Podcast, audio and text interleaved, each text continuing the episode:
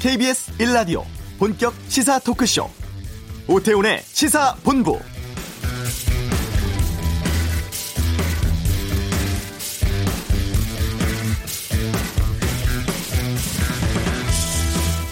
저와 김정은 위원장은 3.1운동 100주년 남북 공동기념 사업 추진을 논의했습니다.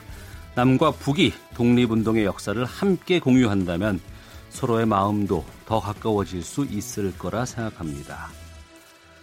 내년 100주년도에는 3.1운동 기념 사업에 대해서 남북이 공동으로 할 수 있는 사업을 구상해달라며 주문한 문재인 대통령의 제안입니다. 앞으로 새로운 100년의 지향점은 한반도 평화라는 점을 강조하고 또 70년을 이어온 남북 분단과 적대가 독립운동의 역사도 갈라놓았다면서 역사 공유의 필요성을 언급한 것인데요. 오태훈의 시사본부 오늘 2부에서 3.1운동과 임시정부 수립 100주년 기념사업 추진위원회 공동위원장을 맡은 한환상 전 통일부총리 모시고 관련 내용에 대해 말씀 나누겠습니다. 주간 정가 이슈는 20대 국회 출석률 조사에 대해 살펴보고요. 내외신 기자와 함께하는 와치독 포털에서 횡행하는 기사 밀어내기에 대해 다루겠습니다. KBS 1라디오 오태훈의 시사본부 지금 시작합니다.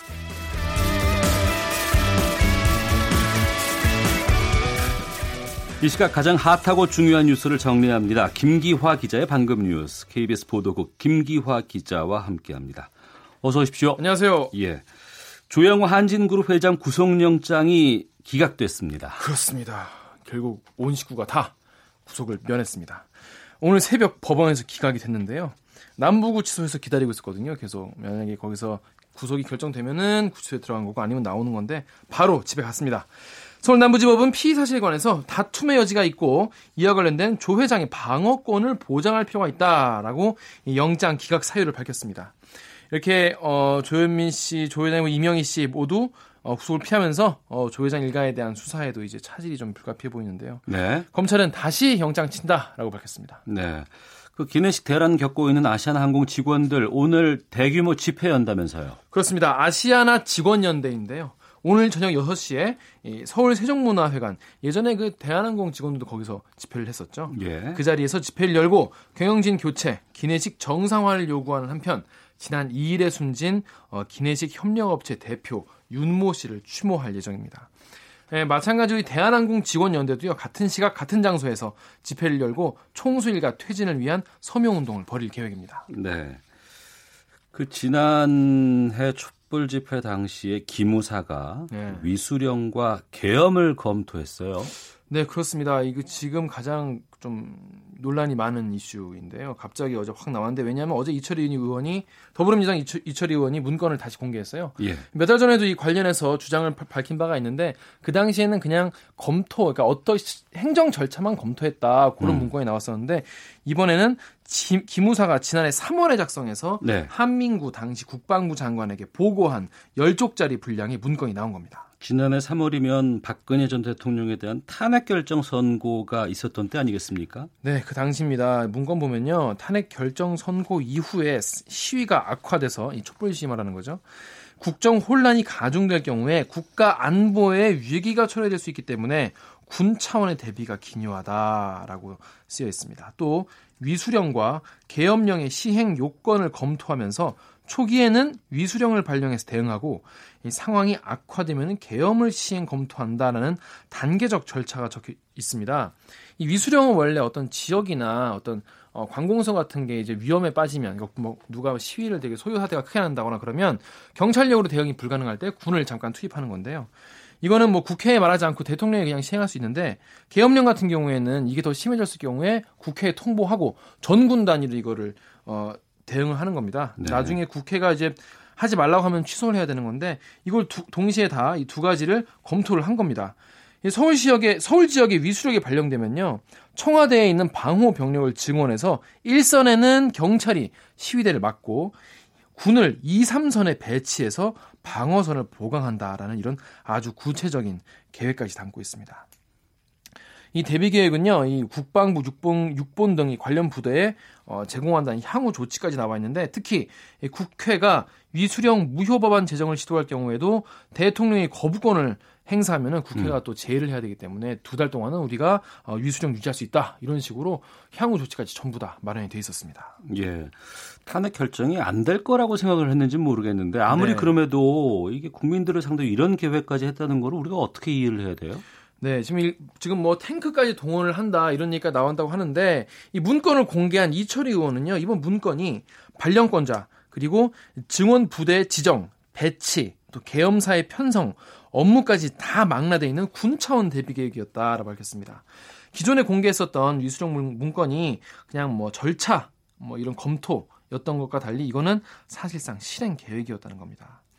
이 의원은 지금 촛불 집회 때 군이 위수령 계엄령 준비했다는 의혹이 있었는데 결국 사실이었다라면서 어. 작성 경위 그리고 치안 확보를 빌미로, 빌미로 군을 움직이려 했던 시도가 있었는지 철저하게 진상을 규명하고 기무사는 해체에 준하는 개혁이 시급하다고 촉구했는데요. 네. 국방부가 이 기무사 개혁 TF를 어, 동원해서 조사에 착수하겠다고 밝혔습니다. 알겠습니다. 그리고 전남 강진 여고생 수사 결과가 나왔죠. 네. 이게 그 아르바이트를 구하기 위해서 아버지 친구 따라갔다가 실종됐다가 숨진 채 발견된 전남 강진 여고생 수사 결과 조금 전 어, 전남 강진 경찰서가 아, 발표를 했는데요. 경찰이 여고생 아버지의 친구인 김모 씨의 자택 인근 CCTV 통화 내용을 분석해 봤는데 사건 발생일인 지난달 16일 김 씨 그리고 사망 여고생이 만나서 함께 이동한 사실을 확인했습니다. 또 국립과학수사원 국립과학수사과학원 2차 어, 정밀 부검 결과가 나왔는데요. 네. 피해자의 시신에서 수면 유도제, 어, 수면제 성분이 검출됐다고 밝혔습니다. 그런데 이 수면 유도제가 사건 발생 이틀 전에 피의자인 김 씨가 어, 병원에서 처방받아서 구입한 약과 같은 성분인 것으로 확인됐습니다. 또 이 피의자 김 씨의 차량 트렁크와 이 자택에서 발견된 낫과 이발 도구에서 어, 피해자의 DNA가 검출됐다고 전했습니다. 피의자가 범행 후에 귀가하자마자 불태운 물건의 잔존물을 분석해 봤는데요. 네. 이게 피해 여고생이 당일 입었던 바지 그리고 어, 들고 다니던 손가방의 부속품으로 확인됐습니다. 네, 그러니까 아버지 친구가 이제 피의자로 특정이 된 건데. 네, 그렇습니다. 사망 원인은 나왔습니까? 어, 이게 아직 안 나왔는데요. 이 시신이 지금 부패 상태가 워낙 심각해서 어, 부검을 해도 아직 밝히지 못했다고 밝혔습니다. 예. 그리고 폼페이오 미 국무장관 북한 방문하는데 도착했나요? 네, 아직 도착을 안 했다는 그 뉴스는 나오지 않고 있는데요. 네. 일단 곧 도착할 것 같은데 시간은 1박... 지금쯤 도착할 때가 됐죠. 네, 그렇습니다. 1박 2일 동안 협상이 시작되는데요.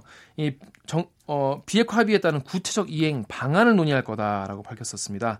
특히 지금 비밀리 핵시설 늘리고 있다 이런 뉴스가 많, 많이 미국 내에서 나오고 있다는 소식 어제도 전해드렸는데요. 그래서 제일 중요한 게 이번에는 이 핵 신고 목록 그러니까 어, 핵 무기, 핵 시설, 핵 물질이 어떤 게 갖고 있는지 이게 가장 중요하다라고 지금 나오고 있습니다. 왜냐하면 이게 어, 제대로 자기들 신고를 하는 거기 때문에 이게 네네. 정말 비핵화의 진정성이 있냐 없냐를 판가름하는 척도가 음. 될수 있기 때문인데요.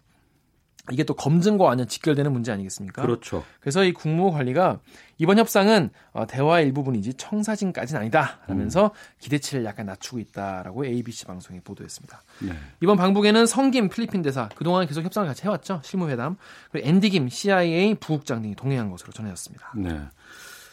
경제 관련해서 좀 다루겠습니다. 미국과 중국 간의 무역 전쟁 시작되고 있어요? 네, 30분 뒤에 1시부터 땡 하고 시작이 됐는데요. 어, 한국 시각으로 오늘 오후 1시가 지나면 미국이 38조 원 규모의 중국산 제품에 대해서 수입할 때 25%의 관세 부과를 시작합니다. 엄청나게 가격이 확 오르는 거죠. 어. IT, 전기 자동차, 로봇 등 810여 개의 첨단 제품이 대상인데요. 이 분야가 지금 중국이 집중적으로 투자하고 있는 분야이기 때문에 중국의 심기를 건드릴 것 같습니다. 중국이 가만히 있지는 않을 것 같은데요. 가만히 있지 않고요. 반격, 반격을 하겠다고 공공연하게 밝혔는데요. 미국은 또 농산물, 자동차 이런 걸 또 많이 팔지 않습니까? 그렇죠. 미국산 농산품 자동차에 대해서 똑같이 25%의 고율 과세로, 관세로 보복하겠다라는 전략입니다. 미국이 미국보다 먼저 우리가 관세 부과하지 않겠다. 그러니까 중국은 먼저 총을 쏘지 않는다 이런 말을 했거든요. 긴급 담화문까지 냈는데 어, 곧 30분 뒤에는 일촉즉발의 상황으로 치달을 것으로 보입니다. 이게 세계 경제에 미칠 파장이 상당히 클 것 같은데 그렇습니다. 이게 어떻게 될까요? 이 블룸버그 통신에 따르면요 무역 전쟁이 시작되기 전부터 중국 증시가 지금 굉장히 움츠러들었다고 해요. 향후 중국 경제를 보는 투자자들이 약간 아, 중국 경제에 타격이 있지 않겠냐라고 보는 건 아니냐라고 좀 음. 전했고요. 또 이 경제 전문가들은 이 트럼프 행정부가 이 미국 경제가 중국과의 전쟁에서 이길 정도로 견고하다라고 트럼프 행정부는 굉장히 지금 뭐 자신만만한 상태지만은 이게 장기화되면 미국 역시 적지 않은 피해가 그렇죠. 있을 것으로 전망된다라고 밝혔고요. 지금 뭐 세계 경제가 지금 중미뿐 아니라 세계 전체에 지금 먹구름을 끼고 있는데 이 로이드 통신은 무역 전쟁으로 큰 영향을 받게 될 나라 10개를 꼽았는데 한국이 여섯 번째로 어, 이 영향을 크게 받을 것이다라고 밝혔습니다. 한국은 전자제품, 자동차, 철강 등 주요 수출 품목이 이번 무역 전쟁에 집, 직접적 위협을 받게 될 수도 있다라고 경제매체 비즈니스 인사이더는 분석했습니다. 방금 뉴스 김기화 기자와 함께했습니다. 고맙습니다. 고맙습니다. 이 시각 교통 상황 듣고 오겠습니다. 교통정보센터의 박소영 리포터입니다. 전체적으로 교통량은 많이 줄었는데요. 돌발 상황들이 끊이지 않고 있습니다. 분당 수서간도시 고속화도로 청담 쪽으로 수서 부근에서는 사고가 있었는데요. 이 처리 작업은 끝났지만 복정부터 여전히 20분 정도 걸리고 있습니다. 또 고속도로에서는 제2경인고속도로 인천 쪽으로 일찍 분기점 부근에서 작업을 하고 있어서 산막부터 정체가 이어지고 있고요. 반대쪽으로 광명터널 안에서도 작업을 하고 있는데요. 3차로가 막혀 있어서 터널 진입하기 전부터 밀리고 있습니다. 그 밖에 서울 외곽순환고속도로 구리에서 판교 쪽으로는 노고산 1터널 안에서 사고가 발생했습니다. 1차로를 막고 이처리 작업을 하고 있는데 통일로 나들목부터 정체가 심합니다. 5km 구간에서 이동하기가 힘들고요. 일산에서 판교 쪽으로 조남 분기점 부근에서는 작업 여파를 받고 있습니다. 중부 내륙간 고속도로 양평 쪽으로 영산에서 창녕 사이 정체가 매우 심한데요. 한 개 차로를 막고 작업을 하고 있어서 이 구간 지나는데 40분 넘게 걸리고 있습니다. 미리 우회하셔야겠습니다. KBS 교통정보센터였습니다.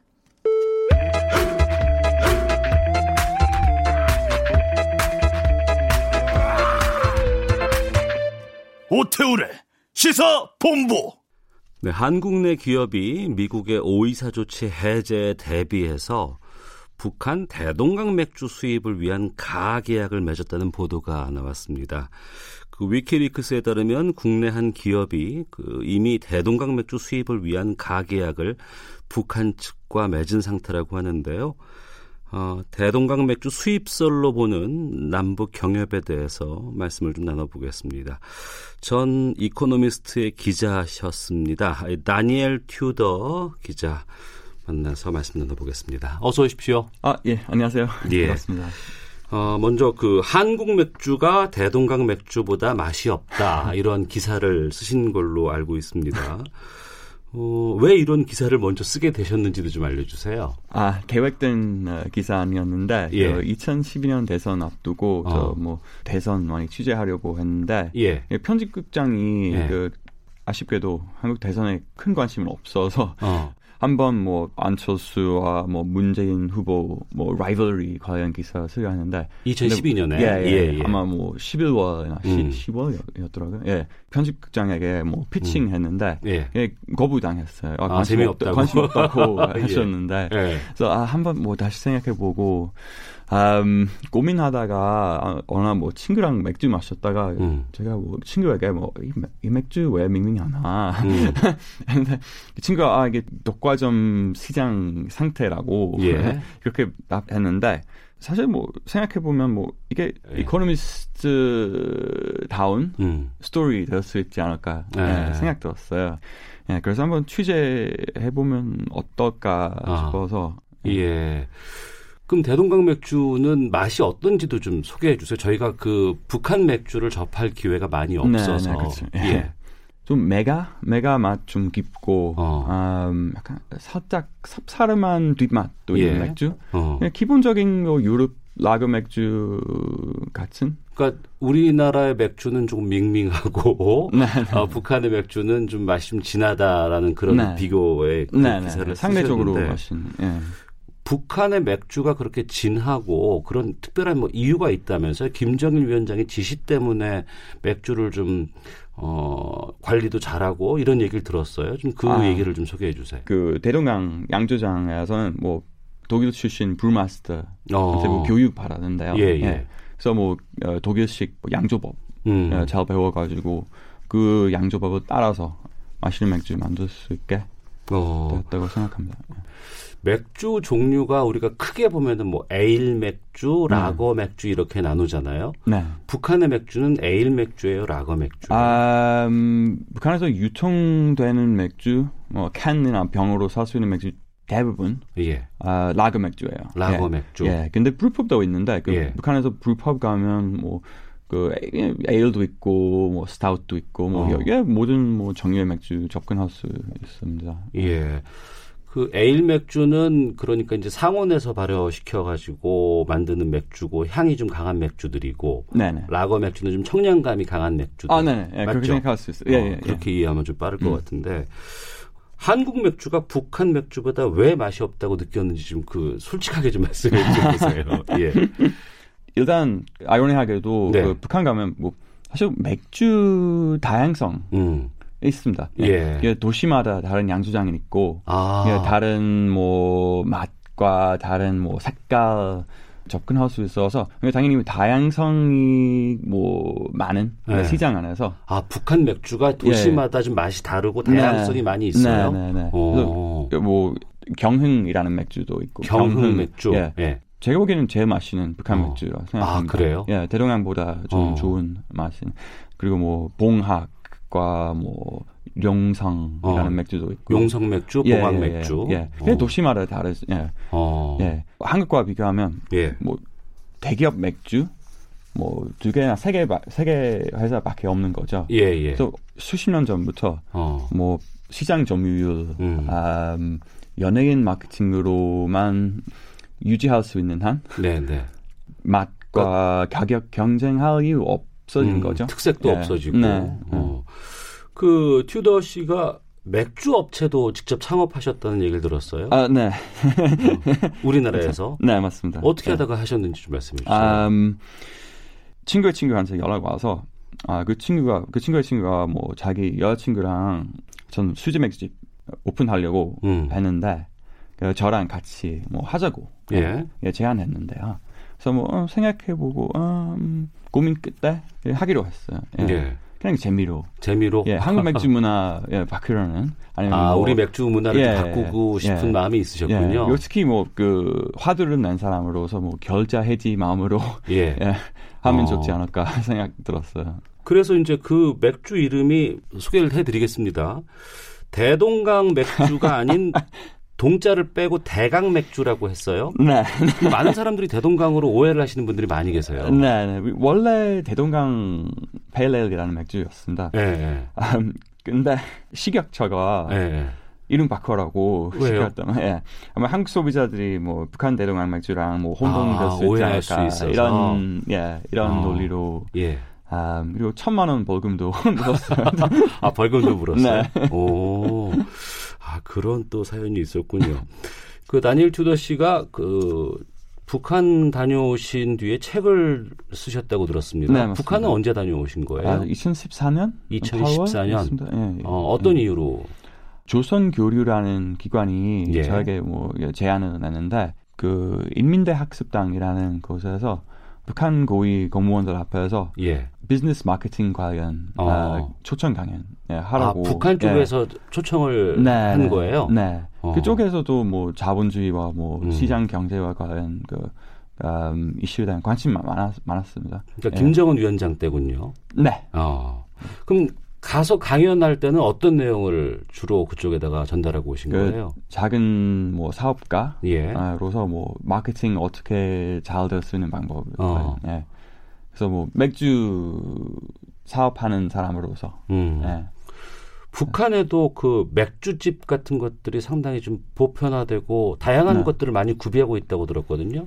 예, 예. 그 특히 평양 같은 도시에서 뭐 예. 예, 상당히 뭐 개발된 큰 도시로서 비어홀, 예, 옥토버페스트 같은 아, 비어홀, 예, 예, 예, 그런 느낌인데, 근데 사실 대부분 북한 사람은 물론 평양 살진 않고, 음. 음, 경제적 상황도 어려울 수 있어서 네. 그 비어홀 같은데 가기 좀 힘들 수 있는 것 같아요. 음. 예. 그래서 많은 사람들이 뭐 농택이라는 그 밀주도 하시고 네. 아니면 뭐 맥, 맥주라면 그 양조장 직접 가서 네. 그 양조장장한테 직접 사는 사오는 거예요. 어. 예. 예. 그러니까 팩으로 그 사고. 북한에서 예. 운영되는 그 맥주집에는 북한 사람들이 뭐 자주 가는 것보다는 그들은 뭐 양조장에서 네. 직접 네, 산, 네, 네. 산대거나. 예, 특히 지방에서. 어. 예. 그렇군요. 그 북한 맥주 뭐 광고도 한다면서요? 아, 네, 네. 그 대동강 맥주 광고는 있고 당연히 광고가 뭐 그 자본주의 사회의 상징 중 음. 하나죠. 예. 그래서 그런 면에서 뭐 대동강 맥주가 어, 북한에 드러나는 자본주의 아, 상징처럼. 예. 어. 네, 네. 그럼 그 북한의 대동강 맥주의 상업 광고는 누구를 대상으로 하는 거예요? 아, 북한 사람들. 북한 네. 사람들을 네. 대상으로. 네. 음. 자, 이 맥주를 비롯해서 이렇게 상업 광고를 장려하는 모습 이걸 보면 좀 북한에 좀 많은 변화가 지금 네, 일고 있지 않을까 싶은 마음이 들어요. 네, 저도 뭐 북한 갔을 때뭐 예상보다 예, 음. 많았더라고요. 예, 네. 자동차 네. 광고도 있고 음. 아니면 뭐 새로운 뭐 은행 총장 예, 그런 예, 그런 상품들에 대한 광고 있었더라고요. 은행 광고. 네. 오. 네. 그 그리고 안드로이드 패드도 예. 그 예, 태블릿 PC 태블릿 태블릿 같은 거. 예. 아 PC 광고들도 거기서 하고요. 네, 네, 네. 아 그래요? 그건 처음 들었어요. 네, 네. 그리고 심지어 뭐 음, 간장약. 예 예. 예. 뭐 대한민국에서 뭐 약품 광고 같은 예, 것들. 예. 어. 직접 보신 부분 중에서 좀 가장 대표적인 자본주의의 모습 꼽으라고 한다면 음, 어떤 걸 말씀하실까요? 일단 가장 유명한 것은 바로 장마당이긴 한데 예. 음, 북한식 그 러브 모텔도 있습니다. 아 그래요? 예, 근데 진짜 러브 모텔은 아니라 예. 사람의 예. 집이에요. 어. 그 시간당으로 빌려주는 예, 그 이런 예. 시스템 있어요. 아 예. 그래요? 네. 근데 당연히 어, 북한 같은 뭐 보수적인 사회에서 예. 러브 모텔 공식적으로 어. 예, 존재할 수가 없는데 예. 근데 뭐 도시 웬만한 도시에서 음. 아 뭐 이 아파트 가면 뭐 한 시간 두 시간 뭐 빌릴 수 이런 이런 이런 시스템이 있어요. 아 그래요? 네. 그게 이제 공식적인 곳은 아니고. 아니요. 예. 아 알겠습니다. 예. 예. 기자 하시다가 뭐 수제 맥주집 사장도 하셨고 작가도 하시고 특히 청와대 자문위원으로 또 위촉도 되셨다고 들었어요. 아, 네, 맞습니다. 어, 떤 일들을 하신 거예요? 어, 해외 언론 관련 하고 있습니다. 예. 네. 어. 그 문재인 대통령과 특별한 또 인연도 좀 있다고 들었거든요. 아, 네, 저 뭐 2012년 어, 대선 앞두고 예. 뭐 한번 인터뷰 신청했는데 그 인터뷰하다가 와 이분이 굉장히 좋으신 분이라 생각들었습니다. 어. 뭐 이게 정치나 정책과의 얘기 아닌데 그것과 달리 그냥 뭐 성품 네. 네, 인간으로서 정말 좋으신 분이라 생각 들어서 예. 아 기자직 어, 그만둔 다음에 예. 한번 뭐 문 당 대표 주변 분들에게 네, 네. 어. 아, 나중에 뭐 해외 언론 관련 아드바이스나 필요하신다면 음. 언제든 예, 연락해 주세요라고 네. 했는데 대선 때도 뭐 여, 연락 예, 한번 더 왔습니다. 음, 음. 아, 예, 그런 계기로 예. 예. 그 앞으로는 어떤 계획 갖고 계신지 궁금해요. 계속 뭐 작가 활동을 하실 것인지 아니면은 또 맥주 관련된 사업을 하실 건지 네. 네, 계획 좀 말씀해 주세요. 아, 음, 계획은 없습니다. 저 원래 뭐 계획 없는 사람 그냥 뭐 재밌는 기회가 생길 때마다 음. 좀, 아, 이게 하면 좋지 않을까 예, 생각하는 타입이에요. 네. 알겠습니다. 아, 대동강 맥주 수입설로 보는 여러 가지 북한에 대한 이야기들을 좀 나눠봤습니다. 아, 다니엘 튜더 전 이코노미스트 기자와 함께했습니다. 오늘 말씀 고맙습니다. 아, 네, 고맙습니다. 헤드라인 뉴스입니다. 정부가 오늘 발표한 종부세 개편 방안에 따르면 내년부터 비쌀수록 또 세 채 이상의 주택을 갖고 있을수록 종합부동산세 부담이 늘어나게 됩니다. 횡령과 배임 등 각종 비리 의혹을 받고 있는 조양호 한진그룹 회장에 대해 검찰이 청구한 구속영장이 오늘 새벽 법원에서 기각됐습니다. 미국 정부가 앞서 예고한 대로 중국산 수입품에 대해 오늘부터 고율의 관세를 부과하기로 했습니다. 정부는 미중 무역 분쟁이 우리 수출을 제약하는 요인이 될 수 있는 만큼 모니터링을 강화하면서 필요할 경우 적극적으로 대응하기로 했습니다. 문재인 대통령이 신혼부부와 청년 주거 대책을 앞으로 5년간 차질 없이 시행하면 2022년에는 신혼부부 중 주거 지원이 필요한 세대 100%를 지원하는 효과가 생길 것으로 전망했습니다. 환경부와 서울, 인천, 경기도가 만나 미세먼지 문제를 함께 풀어가기로 했습니다. 세계 자치단체장은 서울시에서만 실시했던 노후 경유차 운행 제한을 수도권까지 확대하기로 했습니다. 지금까지 헤드라인 뉴스 정원나였습니다.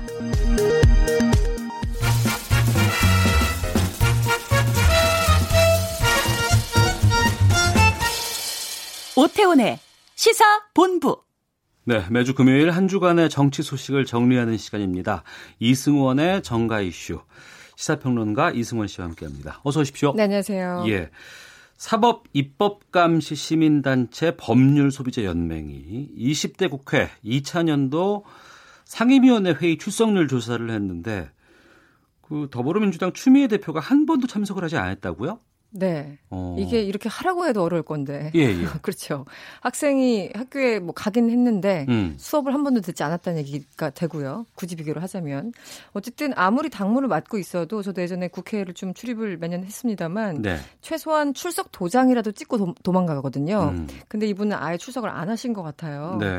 그래서 이제 구체적으로 말씀드리면 이 법률 소비자 연맹이 그 국회 2차 년도 그러니까 지난해 5월 말부터 올해 5월 말까지 음. 1년 동안 이 정보위는 좀 특수하니까 정보를 빼고 15개 상임위원회 활동 현황을 조사 분석해서 이제 공개를 한 거예요. 예. 근데 정세균 국회의장은 의장이니까 제외하고 음. 282명의 의원별 평균 상임위 출석률을 봤더니 그래도 뭐 아주 나쁘진 않아요. 83.8%. 어. 어, 그 정도 됐고. 근데 그 와중에 또 100% 출석률을 기록한 어떻게 보면 당연한 건데 네. 이런 분들도 40명이 넘었어요. 41명. 어.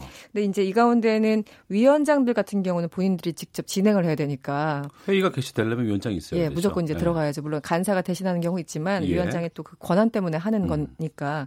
그래서 이제 위원장들은 거의 다 출석을 했고요. 합해서 41명 정도가 100% 출석률 어쨌든 박수를 좀 쳐 드리고요. 그러면 그럼에도 불구하고 이 정말 반대되는 분들 중에 이제 대표적인 게 아까 말씀하신 것처럼 추미애 대표가 그 외통위 소속이거든요. 예. 외교통일위원회 아, 여기 출석률이 0%로 드러났습니다. 해명을 좀 했습니까? 해명을 이제 기자들이 물어봤어요. 예. 왜, 그러셨어요? 아. 이렇게 물어봤더니 당무가 많아서 상임위원회 어. 활동을 좀 저조했지만 네. 여당 대표로서 그동안 4강 외교랄지 외교 무대에서 많은 역할을 했다 이렇게 주장을 하고 계십니다. 네. 근데 여기 대해서 뭐 납득이 간다라는 대한 여론이 얼마나 형성이 되는지는 잘 모르겠고요. 일단 그래서 이제 추미애 대표가 워낙 이렇게 출석률이 낮으니까 음. 이 연맹에서 지난 6년 동안 당 대표를 맡았던 사람을 조사를 했어요. 예. 그랬더니 12명 가운데 5명의 어, 상임위 출석률은 30% 이하에 불과했다고 합니다. 어, 추미애 대표뿐 아니라 김무성 의원도 함께 거론됐다면서요? 그렇습니다. 김무성 의원은 뭐 상임위를 가끔 출석을 하시긴 하셨는데 네. 이제 문제가 된 거는 법안, 그러니까 법안을 이제 직접 발의해가지고 음. 상임위에서 논의를 해서 거기서 통과되면 본회의에 넘겨서 통과하는 그런 절차잖아요. 네. 근데 이제 소위 중진 이상들, 삼, 삼선 이상 중진 의원들은 좀 게으르기도 하고 음. 뭐 그동안 할 거 다 했다고 생각을 하시는지 어, 많이 발의를 안 하시는 편이에요. 네. 근데 어쨌든 어, 역시 연맹에서 283명의 국회의원을 대상으로 이제 봤더니 어, 평균적으로 1인당 처리한 그 바, 발의 법, 법률안 어, 대표 발의한 법안이 1.4개 네. 그리고 공동 발의 법안이 16.1개 뭐 그러니까 음. 한 한 개 정도 보통 제가 내가 내가 이거 만들게 이러면서 대표 발의를 하고 나머지는 다른 사람들이 이제 발의한 거를 네, 공동 사인해 주면서 네. 공동 발의로 이제 이름을 같이 새기는 거죠. 어, 그런데 김무성 의원의 경우에는요. 현직 의원 가운데 유일하게 2년 동안 한 건도 대표 발의를 하지 않았다고 합니다. 어. 그래서 참 근데 이게 이제 법안에 발의를 하는 것 그 자체를 너무 정량적으로 숫자로만 이제 판단하는 게 좀 문제가 있긴 있거든요. 법안 발의가 그 법안을 만들었다 뿐이지 그렇죠. 이 법안이 실효적이고 음. 딱 적당한 법안인지 또 네. 통과가 된 건지에 대한 것은 어, 별개의 문제죠. 별개의 문제죠. 그렇죠. 맞습니다. 예. 그러니까 어떻게 보면은 어떤 분은 법안 발의를 안 하는 게 좋은 경우 있어요. 왜냐하면 어. 계약하는 법도 있, 계약하는 경우도 있으니까요. 예. 예를 들면 그리고 또 시민단체 지금 우리가 소개를 해드리듯이 이렇게 연맹이나 뭐 하여튼 시민단체들 눈치 때문에 음. 혹은 또 보여주기 식으로 지역구 가서 하나마나 내용 뭐 단어 몇 개 고쳐가지고 개정안 내시는 분들 저도 많이 봤습니다. 예. 그러니까 그런 경우도 있고 또 어쨌든 이렇게 건수로 의원을 또 평가하는 거 내용이 중요한 것이지 음. 뭐 이런 비판들이 분명히 있는데 또 시민단체가 의원들을 감시할 때는 또 이게 너무 한정되니까 그 네. 평가 네. 대상이 그러니까 좀 불가피한 것일 수도 있고요. 어쨌든 김무성 뭐 전 대표 의원 어쨌든 2년 동안 한 건도 안 했다라는 거는 약간 문제가 있는 것은 아닌가 그런 생각이 듭니다. 국회의원 개개인을 입법 기관이라고 얘기를 그렇죠. 하거든요. 네. 그런데 법안 발의를 한 건도 안 했다는 건좀 음, 문제가, 좀 문제가. 있죠. 네. 여기저기서 또 문제가 또 나오고 있습니다. 네. 거취 문제까지 지금 논란이 되고 있는데 김우성 의원이 그 김성태 원내대표에 대한 어떤 발언을 좀 도와주는 정도의 발언을 했더니 그랬었죠. 여기에 대해서 친박 의원들이 뭐 탈당 요구하고 있다고요? 그렇습니다. 아, 이게 좀 한마디로 정리하면 서청원 전 대표 나갔으니 네. 당신도 나가라 약간 뭐 이런 뉘앙스예요. 아, 친박 분위기는. 쪽에서 대표 의원이 한 명 나갔으니 대표 선수 나갔으니까 어. 비박 쪽에서 한 명 나가야지 뭐 이렇게 그러니까 그러다 보면은 뭐 당에 남아 있을 사람이 누가 있겠습니까? 네. 아, 어쨌든 자유한국당 초선 의원 7명이 지난 4일 아, 20대 총선 공천 파동부터 시작해서 탄핵 대선 패배 그리고 이번 6월에 지방선거 참패까지 책임을 져야 된다면서 당부 당내 일부 인사들의 결단을 촉구했습니다. 아, 7명이 모여서 성명을 낸 건데요. 어, 구시대에 매듭을 짓고 새 인물들이 미래의 창을 열 수 있도록 책임져야 할 분들의 아름다운 결단을 촉구한다 이렇게 얘기를 했어요.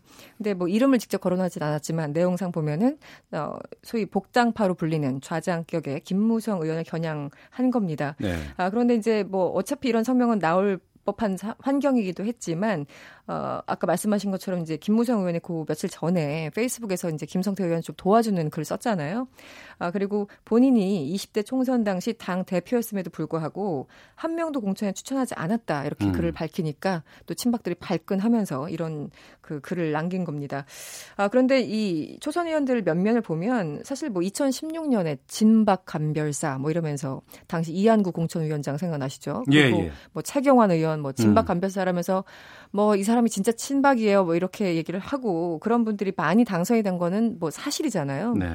그러니까 뭐 초선 의원들도 사실 그런 환경 속에서 당선이 되신 분들이고 음. 게다가 이 가운데 윤상직, 정종섭 이런 분들은 아, 박근혜 정부 당시 장관을 했던 분들이어가지고 예. 이런 어떤 주장이 뭐 내용의 어떤 그런 거와 상관없이 얼마나 좀 설득력이 있을지 그것도 조금 의문의 여지가 있습니다. 네. 예. 청와대 쪽 가보겠습니다. 그 국민연금 기금운용본부장 인선을 놓고 장하성 정책실장의 인선 개입 논란이 있던데 네. 정리를 좀 해주세요. 일단 그 이 곽태선 전 후보자라고 해야 될까요? 예. 네, 곽태선 그 전 베어링 자산 운용 대표입니다. 그래서 음. 이제 이분을 국민연금 기금 운용 본부장 자리에 앉히려고 했던 거예요. 그러니까 후보자로 올라왔는데 아시겠지만 이 기금 운용 본부장 우리 국민연금 630조 원이 넘잖아요. 네. 그 기금을 운영해서 수익을 내야 되는 굉장히 막중한 자리여서 일부 언론에서는 자본시장의 대통령 이렇게까지 불리는 그런 엄청난 자리입니다. 아 그러니까 당연히 청와대에서 스크린 작업을 활발하게 했을 거 아니에요. 네. 그런데 이제 공식적 본격적으로 이 공모 절차가 시작되기 좀 직전이었는지 아 1월에 장하성 청와대 정책실장이 이 곽태선 전 대표에게 전화를 걸었다는 거예요. 어. 그러면서 이 자리가 났으니 지원할 것을 권유했다. 어, 얘기를 했고 아, 실제 4월 말에는 김성주 그 국민연금 이사장을 만나서 사실상 내정 통보를 받았다. 아, 이렇게 얘기를 했어요. 그러니까 뭐 사실상 폭로성 인터뷰인데 이런 음. 얘기를 한 거죠. 그런데 이제 지난 5일에 그러니까 어제군요. 어제 이런 보도가 나오자 청와대가 이제 급하게 해명을 한다고 아니 장하성 실장이 어 그렇게 무슨 뭐 권유를 했다기보다는 그냥 덕담 정도 잘 음. 잘해봐라 음, 음. 이런 정도 한 거지 그 정도로 오해 살 만한 일은 아니다라고 했는데 또 곽 전 대표가 아니다 거의 내정 정도의 어떤 그 뉘앙스를 난 받았다라고 얘기를 하니까 아, 본인이 본인이 어. 후보자가 그러니까 이제 한 몇 시간 뒤에 청와대에서 다시 기자들한테 어, 해명을 했어요. 아 맞아요. 그냥 장 실장하고 그동안 음. 뭐 아주 친했던 사이면은 덕담이라도 건네는 건데 뭐 이렇게 잘 몰랐던 사이라고 해요. 장하성 음. 실장하고 이곽 네. 후보자가.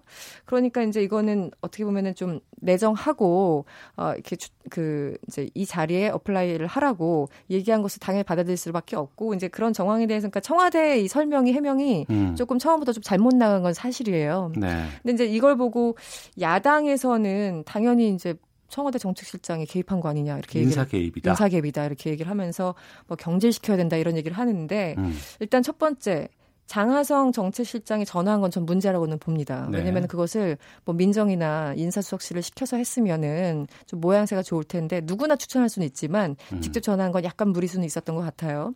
그리고 두 번째는 청와대 해명이 약간 이제 비껴가면서 그것도 조금 문제가 있었던 것 같고 이제 그럼에도 불구하고 이렇게도 볼 수 있어요. 아니 천하의 장하성 정책실장이 추천했는데 스크린에서 떨어졌어. 음, 결국엔 이 인물이 당 어, 네, 탈락을 했어요. 탈락을 한 거죠. 네, 네. 예, 예. 그러니까 소위 말하는 과거에 뭐 김기춘 비서실장이 뭐 전화를 어. 해가지고 뭐 이 사람이 되고 이러면은 아 그래 위에서 뭐 점지해가지고 음. 이 사람이 끝까지 됐으면은 그건 진짜 문제가 있는 거잖아요. 네. 말 그대로 개입이라고 단어를 붙일 수 있는데 어, 정책실장이 전화까지 해서 좀 실제 그 국민연금 김성주 이사장도 이분을 마음에 들어 했었나 봐요. 음. 근데 결국은 떨어졌기 때문에 그렇다면 네. 민정에서 제대로 한 거 아니냐, 인사 시스템이 제대로 된 거 아니냐, 또 이렇게 볼 수 있어요. 그또 한편에 제가 이 말씀을 좀 사적으로 붙이자면 이 곽 후보자도 조금 문제가 있으신 것 같아요. 왜냐하면 음. 이게 만약에 이분이 기금 운용 본부장으로 만약에 선출이 됐다면 예. 이런 폭로 했겠습니까? 안 했겠죠. 안 했겠죠. 예. 순, 선출이 됐으면 추천이 되는 그러니까 거고. 떨어지고 나서 본인이 네. 그 언론 통해서 폭로한 거 폭로한 아니에요? 거죠. 어. 그러니까 그렇다면은 추천한 사람들은 당연히 이 사람이 어떤 사람인지 또 정책 방향이 어떤지 음. 나랑 우리랑 뭐 케미가 맞는지 소위 말하는 그런 걸 알기 위해서는 누구든 전화를 할 텐데 음. 이런 폭로가 이어진다면 과연 뭐 어떻게 될지. 그래서 결국은 선출되면은 추천이고 탈락하면은 개입인 거냐. 뭐 이렇게 네. 얘기를 할 수 있으니까 이 부분에 대해서도 조금 아쉬운 점이 있습니다. 네. 알겠습니다. 하나만 더 보죠. 그 4대 강 사업 관련해서 감사원 감사 결과 나왔는데 비용 31조 원 이상 들고 어, 여기에서 나온 편익은 6조 6천억 분이다라는 어, 감사 결과가 나왔어요. 네. 그런데 이게 뭐 세금 세는 것도 문제지만 당시 그 반대했던 학자들 사찰하고 쫓아내고 이런 것도 밝혀졌죠. 그러니까요. 이분들이 거의 한 10년 동안 고생을 하신 것 같은데요. 네. 당시 4대강 사업 반대 활동을 하다가 당국의 사찰이 사찰 대상이 됐던 수원대 이원영 교수 우리 KBS에도 출연을 하셨더라고요. 예. 어, 사실상 당시 학교 측으로부터 압력이 있었다면서 연구 활동을 이제 연구비를 받아서 하곤 했었는데 그것도 다 끊겼다라고 음. 폭로를 하셨고 또 역시 4대강 사업이 대재앙이라고 얘기했던 있었던 김희태 한국건설기술연구원 이런 분들도 뭐 국정원에서 찾아와서 압력이 있었다 이런 얘기들을 하니까 그동안 얼마나 이 올바른 얘기를 하는 학자들을 괴롭혔는지가 이번 계기를 통해서 드러난 것 같습니다. 네. 네. 이 감사원 감사 결과에 대해서 이명박 전 대통령 측이 어떤 입장 나왔을까요? 일단 대표적으로 이명박 전 대통령 측의 어떤 그 분위기를 알아차리기 위해서는 음. 이재우 전그 의원의 네, 그 얘기들이 예, 예. 가장 정확합니다. 신이계조 얘기가. 그렇죠. 예. 네. 그래서 그때 그때 이제 4대강 뭐 굉장히 칭찬했던 분이시기도 하고 음. 아, 그런데 페북에 이런 글을 적으셨어요. 문재인 정권이 모든 정부 기관을 총동원해서 정치 보복에 골몰하고 있다면서 강력하게 반발하고 있는 그런 상황입니다. 그런데 이번 이제 계기를 통해서 기억하시겠지만 감사원 감사가 벌써 네 번째예요. 어, 그런데 그때마다 좀 얘기가 달라졌잖아요. 음. 그래서 일각에서는 감사원이 감사 받아야 되는 거 아니냐 또 이런 얘기도 함께 나오고 있습니다. 알겠습니다. 네. 한 주간의 주요 이슈 이승원 평론가와 함께 다뤄봤습니다. 오늘 말씀 고맙습니다. 네, 고맙습니다. 잠시 후 2부에서는 부자 증세를 놓고 각 언론사별 다른 시각을 짚어보는 와치독 시간 준비되어 있고요. 또 내년 3.1운동과 아, 대한민국 임시정부 수립 100주년 되는 해입니다. 특별한 인사 모시고 한반도 이슈에 대해서 말씀 나눠보겠습니다. 뉴스 들으시고 잠시 후 2부에서 뵙겠습니다.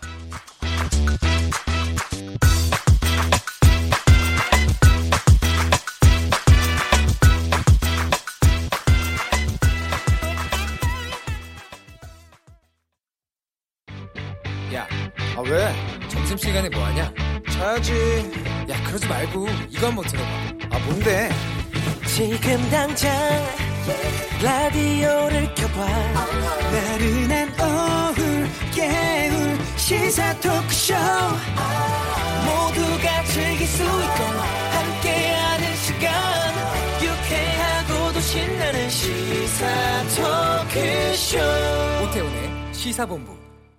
네 시사본부 2부 시작하겠습니다 금요일 한 주간의 언론 보도를 날카롭게 분석하고 시원하게 비평하는 정상근 알파고의 와치독 시간입니다.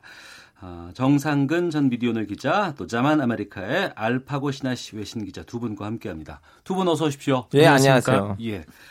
이번 주 그 재정개혁특별위원회가 그 부동산 부자에 대한 세금을 올리라는 정부에 권고한 일이 있었습니다.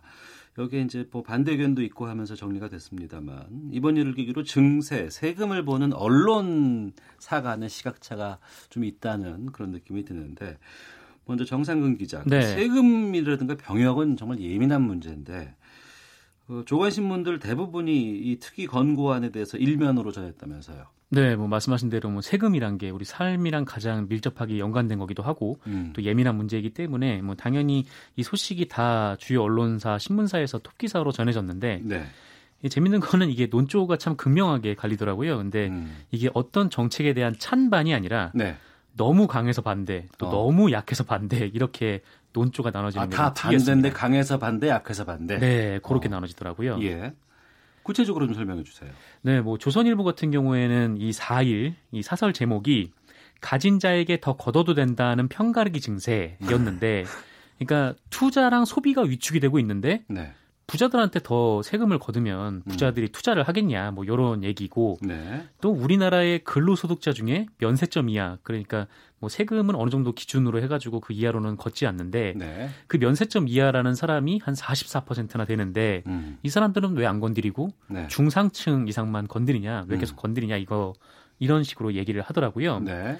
어, 그런데 이 면세점 이하라는 게 워낙 돈을 적게 벌기 때문에 음. 세금을 이제 어느 정도 면제를 해주거나 아니면 뭐 환급을 해주거나 그러는 건데 좀 약간 좀 그런 면이 좀 있고요. 네. 이 한겨레 같은 경우에는 이 부자 증세는 좋은데 이 정책 방향은 좋은데 너무 찔끔 올렸다라는 거예요. 어. 네, 그러니까 이거는 뭐 신용만 한 거다. 오히려 이 종부세 같은 경우에는 과거 한 10여 년 전에 음. 이 참여정부 때보다 더 후퇴를 했다. 이렇게 비판을 하기도 했습니다. 네. 그래서 한겨레는 좀 있는 사람들, 특히 뭐 엄청나게 재산이 많은 사람들이 그리고 또 불로소득에 세금을 더 매겨야 한다. 이런 스탠스를 취하고 있습니다. 언론사 별로 뭐 시각차가 있다는 거는 뭐 이해할 만 해도 네. 근데 이번에 그 보도 기사 제목에서 동아일보는 221만 원을 더 내야 한다라고 나오고 네네. 한겨레는 2천 원밖에 안 올랐다 이렇게 나왔는데 이게 왜 이렇게 달라지는 거예요? 그러니까 그런 논조를 펴다 보니까 네. 여기에 맞는 사례를 가져오다 보니 어. 이런 차이가 나는 거예요. 그러니까 네. 15 2천 원만 올랐, 다는 것도 맞는 얘기고 음. 221만 원을 더 내야 된다는 것도 맞는 얘기인데 네. 어, 다만 자신의 논조별로 그런 음. 제목을 다르게 뽑은 거죠. 예. 그러니까 한겨레가 2천 원이 오른다라고 한 것은 이 서울 강남구의 시가 10억 원의 이 음마 아파트를 보유한 그 1가구 1주택자를 기준으로 산출을 했어요. 그러면은 네. 1년에 2천 원이 오른다는 거고요. 10억이나 갖고 있는데 어, 부동산을 2천 원밖에 네. 안 올랐다 이렇게 얘기한 거고. 그렇습니다. 어. 종부세를 이미 내고 있지만 네. 이번에 추가로 더 세제 개편을 하면 2천 원밖에 더 안 오른다 이거고요. 네. 이 반면에 동아일보는 그 221만 원이 나왔는데 이게 뭐냐면 음. 어, 근로사업 사업소득 그러니까 연봉이 한 2억 원 정도 되고 이 금융소득이 그러니까 이자로만 버는 돈이 한 연 1,800만 원 정도가 되면 네. 어, 221만 원의 세금을 더 내야 한다라는 음. 겁니다. 그러니까 둘 다 거짓말은 아니죠. 네. 근데 가만히 생각해 보면 이 15억 아파트를 가지고 있으면 부자다라고 음. 생각하는 사람들이 더 많을지 음. 아니면은 내가 연봉 2억에 뭐 1년은 1년에 이자로만 1,800만 원을 버는 사람이 더 많을지 요거를 생각해 보면 아마 전자가 더 많을 거예요. 아, 15억 음. 아파트가 있는 사람은 정말 부자구나. 라고 생각하는 분들이 더 많겠죠. 그래서 예. 제가 보기에는 이 한겨레가 대중들의 눈높이에 맞는 네, 그런 기사를 쓴 것으로 생각이 됩니다.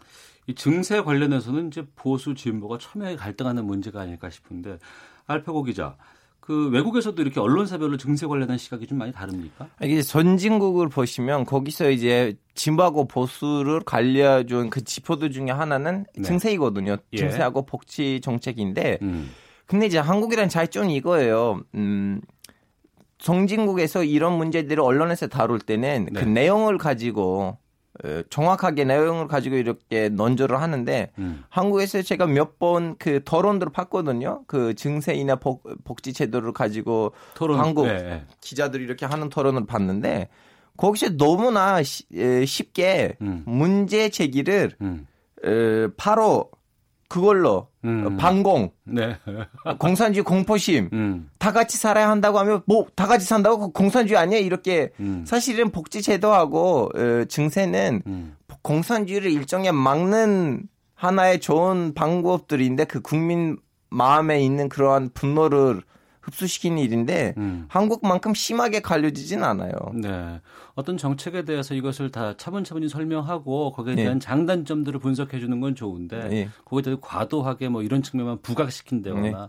이렇게 좀 몰고 가는 건 바람직하지 않을 것 같고 우리나라 세금에 대해서 외국에 비해서 뭐 이런 부분이 좀 낮다 아니면 좀 너무 높다 하는 부분은 어떤 부분 말이죠? 아, 일단 한국하고 일본이 상속세가 예. 너무 세요. 상속세? 50%예요. 어, 우리는 높다. 아. 저는 뭐 전자 회사의 신임 회장을 너무 뭐 뭐라고 해야 존경합니다. 그 상속세 1년 안에 다 내주겠다고 했는데 저는 진짜 친형처럼 느끼기가 시작했어요. 음. 딴 나라에서는 상속세가 그렇게 높지 않거든요. 네. 근데 반면에는 음. 그 법인세라든가 네. 에, 수익세라고 해야 되나 음. 그런 세금들이 한국에서 좀 비교적으로 낮는 편이에요. 네. 자, 다음 소식으로 좀 넘어가 보죠. 포스코 대우가 인도네시아에서 열대우림 파괴하고 원주민들과 토지 분쟁 중이다. 이런 아, 지적이 나와서 해외 투자 등이 끊겼다라는 기사가 나오는데 여기에 대해서 포스코 대우 쪽에서 홍보용 보도자를 뿌려서 해당 기사를 밀려나게 하는 뭐 이런 경우가 있었다는 주장이 나왔거든요. 어떤 건지 좀 알려주세요. 네, 지난 예. 4월 4일에 이 환경운동연합이 이 포스코 대우가 뭐 열대우림을 파괴하고 음. 또 원주민들과 분쟁을 일으켜서 이 해외 투자가 철회, 철회됐다 이런 소식을 전했거든요. 네. 근데 이거 관련해서 몇몇 언론들이 기사를 썼어요. 음. 네, 기사를 썼는데 그러다 보면은 이제 포스코 대우 이렇게 검색을 하면은 그 기사가 노출이 되게 될 거잖아요. 예. 저희가 상식적으로.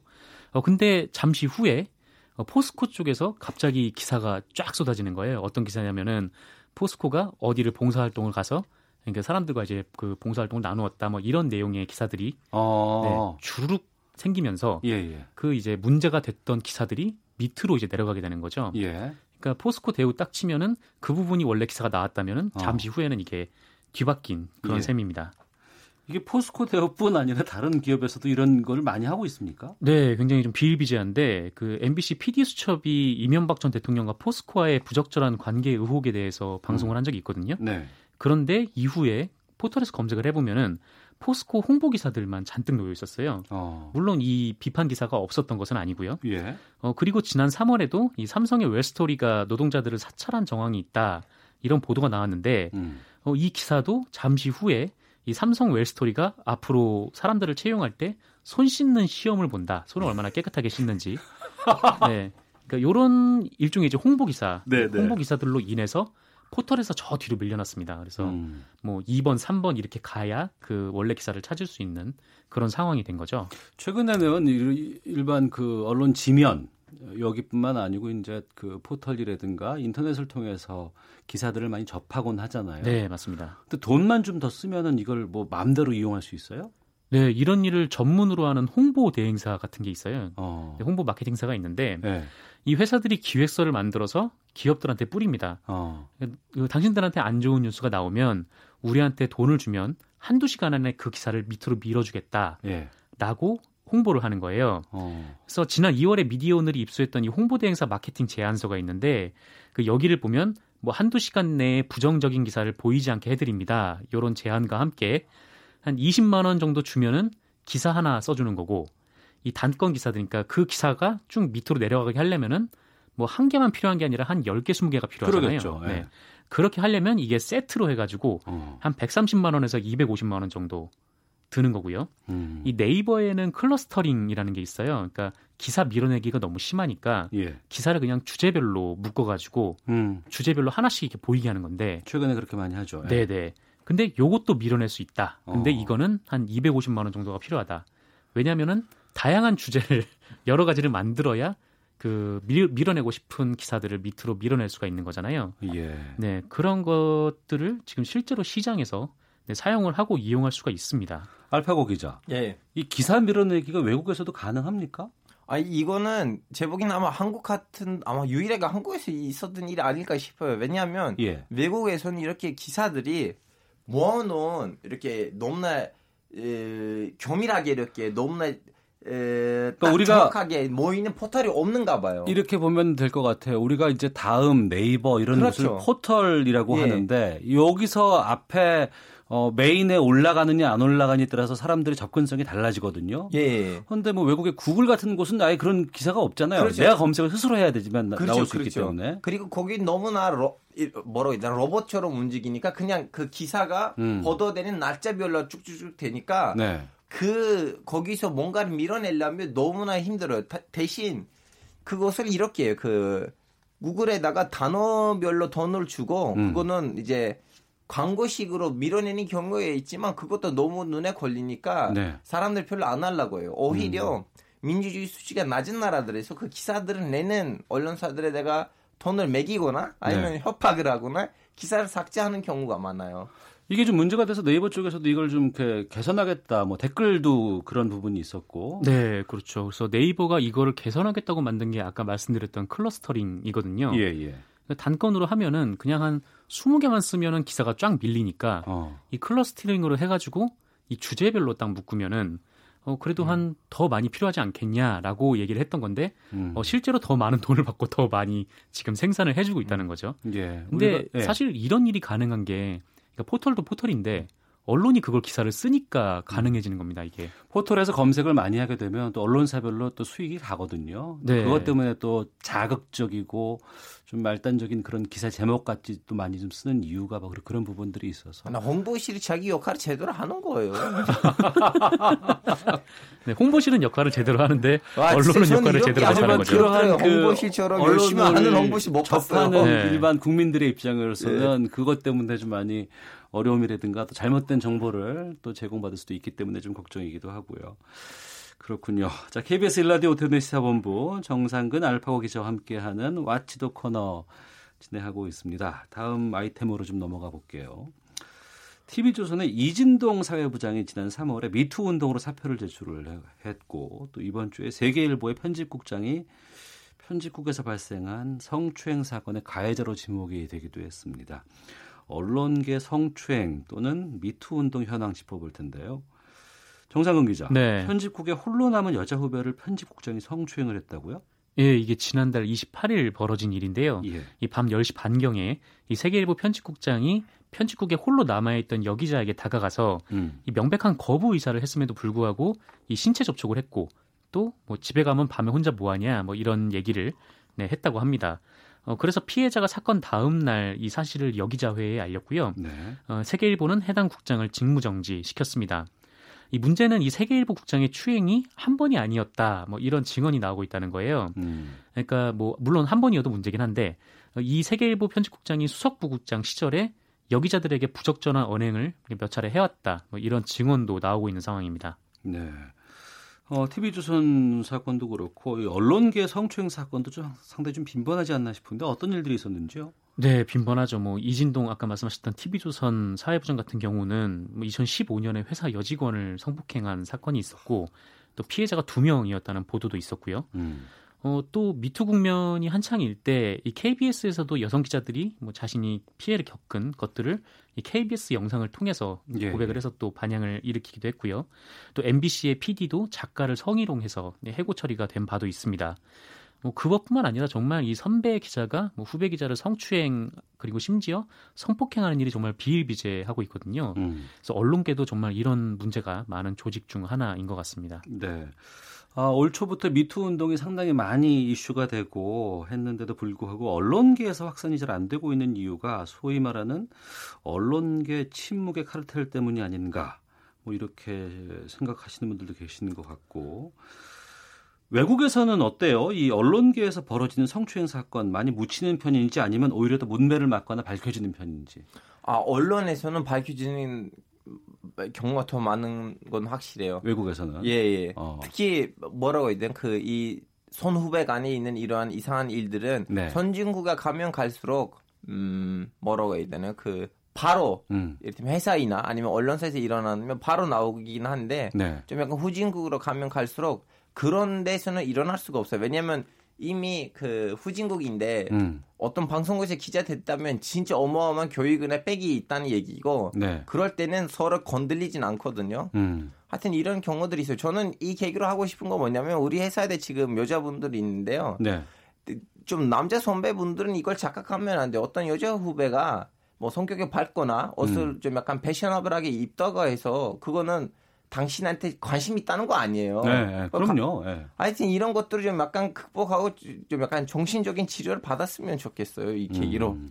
정상훈 기자, 언론 네. 특유의 뭐 도제식, 군대식 교육 방식 많이 한동안 있었잖아요. 네, 네 지금 네. 많이 사라지고는 있습니다만 이런 방식들 때문에 좀 연차 낮은 후배들 기자 쪽에서 이런 문제가 좀 많이 발생하고 있지 않을까 싶기도 한데. 네, 뭐 제가 미디어오늘에서 일할 때도 이 언론계 성추행 제보 같은 걸 굉장히 많이 받았는데 예. 거의 대부분이 뭐 1에서 3년 차 이하의 아. 기자들이 피해자인 경우가 많았어요. 예. 아무래도 이 기자들의 경우에 그 도제식 그러니까 음. 1대1로 교육하는 경우들이 굉장히 많고 또 군대식 문화가 좀 심각해서 특히나 언론계 사회에서요. 그래서 이 사람 얘기를 듣지 않으면은 혹은 이 사람에게 밉보이면은 내가 굉장히 기자로서 손해를 볼 것 같다라는 느낌이 많이 음. 받았고 그래서 알리는 것조차도 굉장히 힘들어하는 사람들이 많았거든요. 그래서 네. 그 점을 좀 상당히 악용을 하는 거죠. 어. 그래서 이번 세계일보 편집국장 같은 경우에도 이 세계일보 기자들이 지적한 거는 저 사람은 연차가 낮은 그러니까 어린 기자들에게만 이런 가해를 한다 이런 음. 점이었습니다. 예. 알파고 기자, 외국에서도 이렇게 군대식으로 언론 쪽에서 교육하고 좀 그래요? 아, 위기 질서가 좀 엄하고 아, 그렇습니다. 저는 한국에서 뭐 언론사에서는 그런 교육을 받은 적이 있었거든요. 아, 직접? 어떤 이제 직접 그 수습 기자처럼 이렇게 네, 밤에는 네. 경찰국 음. 경찰서들에서 음. 자고 뭐 4시까지 활동을 그런 거 한 적이 있었는데 이러한 군대식 교육이 나면 일본하고 한국 언론에만 있는 것 같아요. 어. 왜냐하면 이미 터키나 아니면 유럽에 있는 제 친구들한테 들은 얘기는 이미 기자가 언론사에 들어갈 때는 그런 머릿속에는 너무나 열정으로 들어갔기 때문에는 그냥 사람들이 아, 가서 좋은 기사 쓰고 와 뭐 음. 이런 식으로 크게 교육이 안 들어가요. 네. 사회를 바꾸겠다고 언론이 많은 역할을 한다고 합니다만 언론 스스로도 우리 언론 자체 교육이라든가 이런 그릇된 문화를 좀 바꿀 수 있는 그런 노력들을 좀 해야 되지 않나 싶네요. 자, 정상근 알파오 기자와 함께하는 한 주간의 미디어 분석하는 와치도 코너였습니다. 오늘 두 분 말씀 잘 들었습니다. 고맙습니다. 감사합니다. 네, 감사합니다. 헤드라인 뉴스입니다. 여야는 내주 초반까지 20대 국회 후반기 원구성 협상을 타결하고 국회의장단 본회의 표결 절차를 마치도록 최대한 노력하자는 데 뜻을 모았습니다. 박근혜 전 대통령 탄핵 심판 당시 국군 기무사령부가 유사시 위수령 발령과 계엄 선포를 검토한 문건이 공개됐습니다. 해외 투자 수요가 커지면서 외국 자산운용사가 운용하는 외국 펀드가 천 개를 넘어선 것으로 나타났습니다. 여름방학 이사철이 시작되면서 약세를 보이던 서울 아파트 전세값이 상승 전환했습니다. 매매 시장은 보유세 개편과 금리 인상 가능성 등으로 관망세가 지속됐습니다. 법의 노조 철회를 요구하고 있는 전국 교직원 노동조합이 오늘 대규모 연가 조퇴 투쟁을 진행합니다.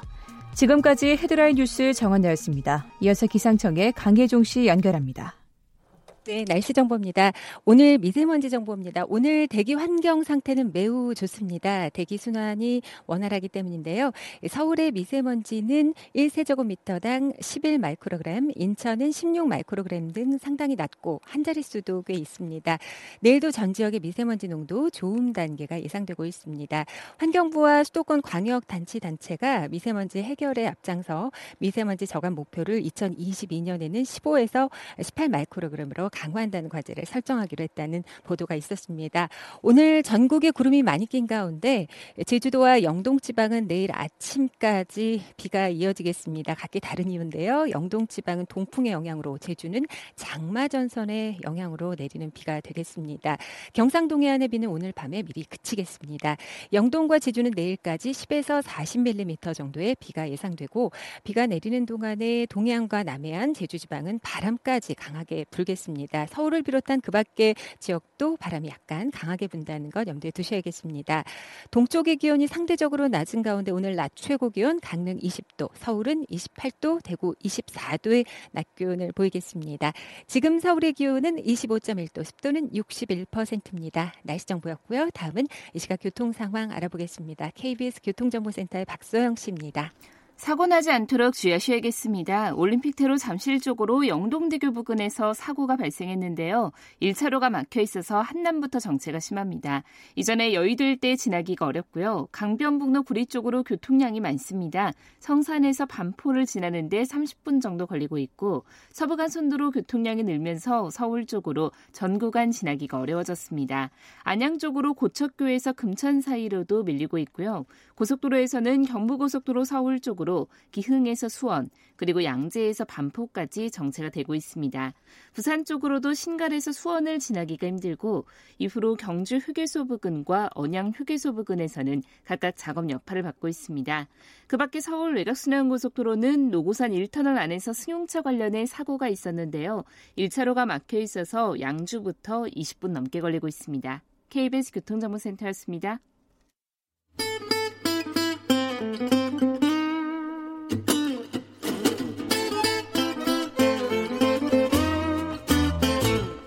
오태훈의 시사본부.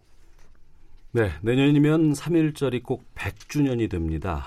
문재인 대통령은 최근 100주년 3.1절을 남북 공동행사로 추진해 보자고 제안하기도 했죠. 3.1운동과 임시정부 수립 100주년 기념사업 추진위원회에서 국무총리와 함께 공동위원장을 맡고 계신 분을 모셨습니다. 한한상 전 통일부총리와 함께 말씀 나눕니다. 어서 오십시오. 예, 반갑습니다. 예, 어려운 걸음 해주셔서 고맙습니다. 예. 저희 KBS 라디오와는 좀 불편한 기억이 있으셔요. 어, 지난해였습니다. 딱 이맘때인데 이 블랙리스트 논란에 휩싸이신 이후에 참 오랜만에 방문하신 것 같습니다. 예. KBS 오신 소감 좀 말씀해 주세요. 예, 그 작년이라는데 저는 한 10년으로 느껴지네요. 어. 하여튼 양심적인 언론인을 탄압한 그 블랙리스트 작성가들이 예. 이제는 그들이 부끄러운 역사의 블랙리스트에 올라가서 음. 퇴출된 것을 보고 아 역사가 발전하는구나 하는 것을 느낍니다. 그래서 이 기회를 빌려서 그렇게 하게 한 촛불 시민들에게 감사드리고요. 그간 언론 자유 위에 선신했던 언론인들에게 감사드립니다. 다만 네. 한 가지 어, 과연 KBS가 민주적 공영 방송으로 음.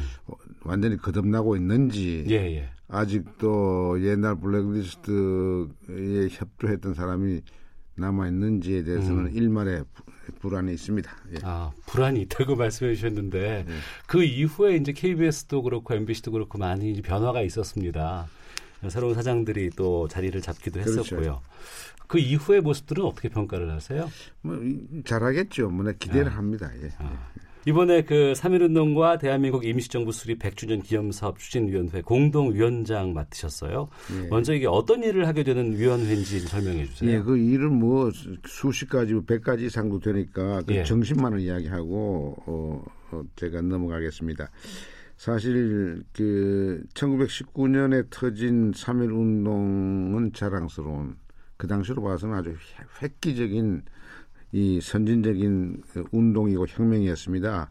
그래서 그 정신에 따라 또 한 달 후에 세워진 임시정부의 민주공화제라고 하는 그 가치 이건 오늘에도 우리가 이 되살리고 더 발전시켜야 할 것이거든요. 예. 근데 지금 이제 100주년 내년 우리 앞두고 오늘 시점에서 우리 위원회는 이 새로운 주류 문화를 만들어야겠다. 음. 그럼 이때까지 주류는 뭐였느냐? 예. 친일 반공 아, 문화였습니다. 예, 예. 어. 그것을 이제 좀 창조적으로 음. 평화적으로 음. 대체해서 성숙한 그, 그 정치 선진국, 평화 선진국, 문화 선진국으로 나아가는 그런 좌표를 만들고 비전을 제시하려고 합니다. 네. 어, 지난 정권에서 건국절 논란 있는 거 잘 알고 그렇죠. 계시겠죠. 예. 예. 이 대한민국의 법통 정통이 어디서 시작되고 어디서 출발하느냐에 여기에 대해서 많은 논쟁들이 있었는데 네, 이건 굉장히 중요합니다. 예. 이건 이제 차제가 짧은 시간에 다 바뀔 수 없지만 중요한 걸 짚고 가겠습니다. 예, 그래 주시죠. 먼저 3.1 운동은 적어도 세 가지의 역사 선도적 가치를 보여줬어요. 예. 세계에 이거 주목해야 되는데 첫째는 이게 비폭력 평화 운동이었습니다. 예. 그런데 그 다음 중요한 것은 이게 3.1 운동이 터져 나와자 한 달 후에 거기에 대해서 이제 힘을 얻어가지고 이제 나라 빼앗긴 서름을 안고 애국 운동하고 독립 운동하는 사람들이 예, 중국에서 임시정부를 세웠는데 예. 그들이 내건 그 국채, 국가의 음. 정체성이 민주공화제였습니다. 네. 이것 또한 1919년에 아시아의 어느 나라도 민주공화국을 내세운 나라가 없습니다. 그 당시에. 예. 예. 건국절 논란이 있잖아요. 예. 법통이 어디냐 이 음. 이야기인데요. 이 대한민국의 진짜 건국절은 1948년 8월 15일 소위 정부 수립날이라고 그렇게 주장하는 사람 주장했었죠. 예, 예. 주장하는 사람들의 근거가 이겁니다. 1919년 임시정부는 국가가 아니다. 음. 왜? 국가의 3요소가 영토도 없고 영토도 네. 없고 국민도 없고 음. 그리고 주권도 없었다. 예.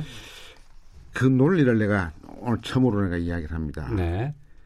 임시정부의 그 민주공화제를 내세운 사람들은 음. 우리의 주권을 일본 제국주의가 강압적으로 강탈해 간 것에 대한 분노, 정의감에 불탄 사람들이 모여서 했고요. 예. 둘째로 우리의 국토를 그러면 강탈, 강점했잖아요. 그랬습니다. 그 사람들이 강점했기 때문에 음. 해외에 나가서 망명 정부를 세우면서 그랬고 셋째 우리 국민이 일본 천황의 신민으로 격화시키고 전락시킨 그 제국주의 세력에 대해서 분노해서 했는데 네. 이 세 가지 요건이 없으니까 이게 건국이 아니다라고 하는 것은 어. 바로 일본 제국주의의 논리를 그대로 받아들여서 그들의 논리를 그들의 논리를 숭상해서 내세우는 어. 거니까 참 기가 막히죠. 그런데 그렇게 주장하는 사람들이 사실 친일 냉전 세력이었습니다. 그 예. 위에 그게 증명이 되니까 음. 내가 이야기할 필요가 없겠죠. 그래서 이게 그런 세 가지 요소가 강제로 박탈당한 것을 가슴 아프게 생각해서 풍찬 노숙하면서 들판에서 산에서 외롭게 싸웠던 애국지사들의 그 공적을 폄하하고 1948년 8월 15일을 건국이다. 전국 수립날이 아니고 하는 것은 우리 역사를 지우는 겁니다. 알겠습니다. 이제 그런 그 중요한 의미를 담아서 이제 내년이면 3.1운동 100주년이 됩니다. 그렇죠. 이번에 문재인 대통령은 이 기념 행사를 남과 북이 공동으로 했으면 좋겠다고 말씀하신 것 같아요. 예. 가능할까요? 어떻습니까? 가능합니다. 지금 저427 판문점 선언은 그 전에 이제 6.15 선언도 있었고 14 선언도 있었는데 정상 간에 그와 달리 이 두 정상이 그 판문점에서 그런 이야기 하지 않았어요. 아, 우리 앞에도 이런 음. 선언이 있었는데 그것은 문자로 남아 있는 거고 네. 우리는 실천합시다. 음. 그 실천하고 있습니다. 지금 지금도 네. 이제 농구 끝나고 오늘 아마 더 돌아올 겁니다. 그리고 지금 철도 어, 부설 연결하는 문제, 도로 문제 이런 걸 위해서 이제 남북이 모이고요. 또 통신 이 선도 복구하고 뭐 이런 게 이제 구체적으로 하니까 이렇게 실천하는 건 처음입니다. 어. 6.15 이후에 무슨 후속 조치도 없었고요. 상징적인 선언만 있었을 뿐이고. 있었고. 예. 그저 관광 한 번 했죠. 뭐 저도 음. 그 관광단에 가서 백두산 갔다 온 기억이 있는데 그거 하나밖에 없고요. 그 안 됐는데 이제는 그 연결이 되면서 우리 저 위원회가 발족하던 그 그저께 예. 대통령께서 저에게 그 말씀하십니다. 그 판문점 선언에서 김 위원장과 중요한 날짜 남북이 다 기리는 그런 날짜 날짜에 민족 공동 행사를 합시다 네. 했는데 그 기린 날짜 속에 3.1 운동이 참 중요하다는 걸 이제 말씀하시더라고요. 100년이 되니까요. 그렇지. 예, 그래서 예. 우리가 이제 그걸 하려고 합니다. 어. 아, 아, 앞으로 남북 간에 공동으로 예. 역사를 공유하면은 음. 역사를 공유하면은 문 대통령 말씀대로 마음도 열리고요. 더 네. 가까워져요. 아, 그렇죠. 그러니까 신뢰가 생겨요. 네, 역사를 서로, 잊으면 미래가 없기 때문에. 그렇죠. 서로 예. 또 역지사지하려 그래요. 예. 싸우려 그러지 않고 아. 서로 악마화하지 않고. 그러니까 할 생각입니다. 예. 아. 지금 현재 남북 당국이 이제 활발하게 교류하고 접촉하고 있는 상황. 이 분위기는 어떻게 보세요? 아, 이게 뭐 너무 허무하죠. 문제는 이게 지속해야 됩니다. 지속, 예. 네, 지속할 수 있도록 해야 되는데 지속하는 조건에서 가장 중요한 게 옛날을 생각해 보면요. 남북 정상이 아무리 좋은 합의를 해서 문자로 남긴다 하더라도 네. 미국과 북한 간이 갈등이 군사적으로나 정치적으로나 심리적으로 이게 격화되면 안 됩니다. 네. 근데 이번에는 예. 4.27 남북 정상 그 회담이 6.12 북미 회담과 연동이 돼서 선순환할 수 있는 가능성이 상당히 있습니다. 예. 그 미국이나 우리 안에 그걸 반대하는 세력이 있다 하더라도 여론이 어. 있다 하더라도 그래서 나는 이게 잘 되리라고 생각합니다. 예.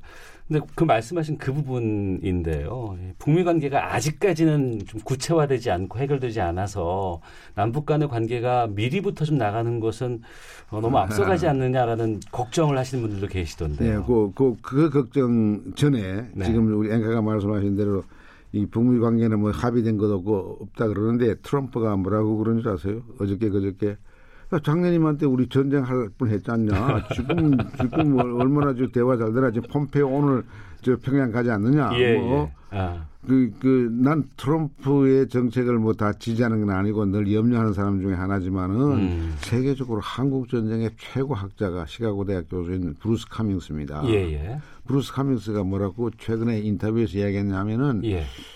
그 트럼프는 좀, 좀 미친 사람 같은데 예, 예. 그게 미국의 주류 정치와 거리가 있기 때문에 한반도의 평화가 나온다. 이 아. 진보적인 학자거든요. 예, 예. 아, 굉장히 탁월한 해석이고 난 아. 저도 그 해석에 공감합니다. 예. 주류가 아니기 때문에 이 한반도의 평화 정착을 위해서 오히려 더 역할을 할 수 있다. 할 수 있다. 역설적인 아. 거지만 아주 예. 해안이 있는 아. 이야기죠. 예. 적십자 총재도 지내셨어요. 예. 남북 이산가족 상봉이 지금 재개되고 있는 예. 음, 추세입니다. 어, 상봉의 규모가 좀 너무 작다는 아쉬움도 많이 있기도 하고요. 예, 그, 이 이산가족 문제 어떻게 풀어야 될지도 좀 말씀해 주세요. 그 100명씩 100명씩 하면 그, 그게 안 뽑힌 사람들이 하는 두 배, 세 배가 커집니다. 예. 그래서 이제 차제에 이제 남북 관계가 잘 되고 음. 북미 관계가 잘 돼서 선순환이 이루어져서 이제 좀 우리가 마음 놓고 정말 새로운 그 한반도 평화를 만들어 갈 수 있는 국민에 이르렀다면은 네. 과감하게 이상가장 상봉도요. 첫째 음. 상봉 방식을 다양화해야 되고 예. 상봉 횟수를 확 늘려야 되고요. 음. 상봉 장소도 다양화해서 근본적으로 변화시켜야 돼요. 예. 이를테면은 지금 금강산에서 100명 추첨해 하는 거 이 방식에서 이제 남북 간에 원하는 사람이 확인만 되면 서로 방문할 수 있게 해야 돼요. 아, 남북, 북한으로도 우리가 가고. 그걸 가는 거죠. 아, 예, 뭐 집단으로 모여 가지고 뭐 이렇게 가는 게 아니라 예. 당국에 이제 허락받고 이제 가는 것이죠. 음. 그리고 상봉 횟수도 이거 수시로 예, 예. 할수 있게 해야, 되, 해야 되고요.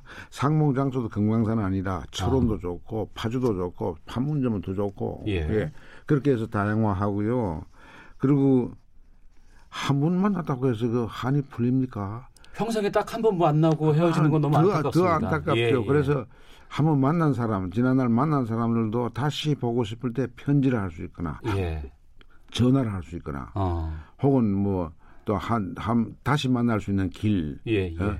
이런 길을 정부가 터줘야 됩니다. 음. 그 제가 적시 총재 할 때 마지막 해에 금강산에 그 12층짜리 그 이산 가족 만남의 광장을 센터를 만들었는데 12층짜리 금강산에요. 금강산에요. 예, 예. 근데 그 옆에 3층짜리 건물이 두 개 있습니다. 아, 그래요? 예. 그래서 내가 북쪽 그 적십자 위원장한테 어느 거 쓰, 쓰시겠소 그러니까 아. 어, 더 좋은 거를 이렇게 아 이거 우리가 썼으면 좋겠다 그러더라고요. 그럼 거기는 북쪽에 이산 가족 관련된 그 사무실이 적십자, 있는 적십자 사람들이 와서 예, 예. 하고 또 하나는 우리가 음. 상시로 음. 상시로 근무하면서 그분들은 그저 1년 내내 이 만나게 하는 일을 어, 하는 네. 그런 생각을 가지고 했는데 이명박 정부 들어서자마자 어.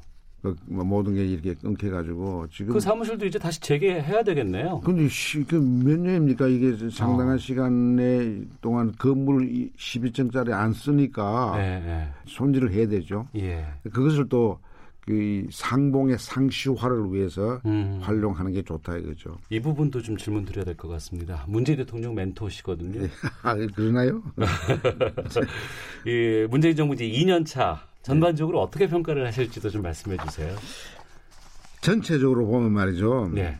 한국 정치사에서 일찍 없었던 현상이 일어나는데 네. 대통령 되고 나서 1년이 됐는데도 그 당선된 직후에 70% 전후에 국민의 지지를 예. 받고 있다. 이거는 뭐 초유의 그죠? 예. 근데 그것이 왜 이렇게 1년 넘었는데도 이게 지속이 되는가 예, 어떻게 하는 보세요? 거는 예.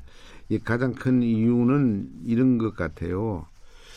그 문 대통령이 갖고 있는 그 인격적 성품에서 오는 것 같아요. 음. 첫 번째가 그게 뭐냐면 착합니다. 예, 예. 난늘 걱정했어요.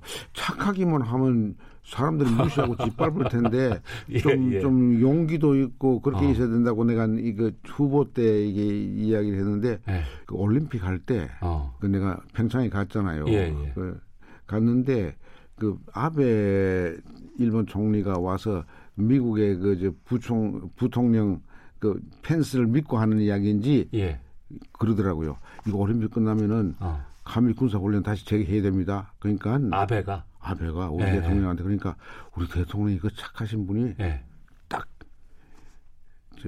이것은 우리 국내 주권의 문제이기 때문에 음. 내정 간섭하지 마시오. 예. 이거 우리나라 대통령이 네. 일본 같이 잘 사는 이런 나라의 최고 지도자에게 그렇게 딱 단호하게 이야기한 거 보고 야 착함에 뚝심이 있구나. 어. 그런데 내가 더 놀란 거는요. 예.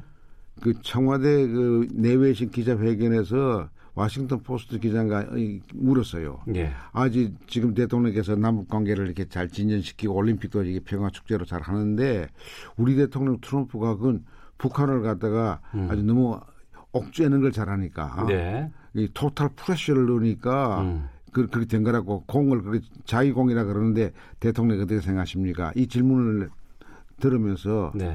아, 혹시 실수하나 하고 조마조마하게 들었는데 음. 거침없이 그렇습니다. 트럼프 대통령이 아 그렇게 해서 이렇게 된 겁니다. 라고 공을 넘기는 거고. 세우고 예 예. 야 저것도 외교적인 또 지혜가 아, 아, 지혜가 있구나. 그러니까 단순히 착한 걸로 끝나는 게 아니고 어. 착함에다가 뚝심에다가 지혜가 있으면은 누가 당하겠습니까? 지속한다 이거죠. 아. 앞으로 지속할 것이다 이런 이야기죠. 아주 만족하신 아닙니다. 아주 만족하지 않습니다. 그러나 불안합니다. 뭐 어떤 게 불안하냐면은 예. 막, 막 무관해로 막 덤비면서 하는 사람들을 어. 제어하는 데는 또 굉장히 서툴죠. 아.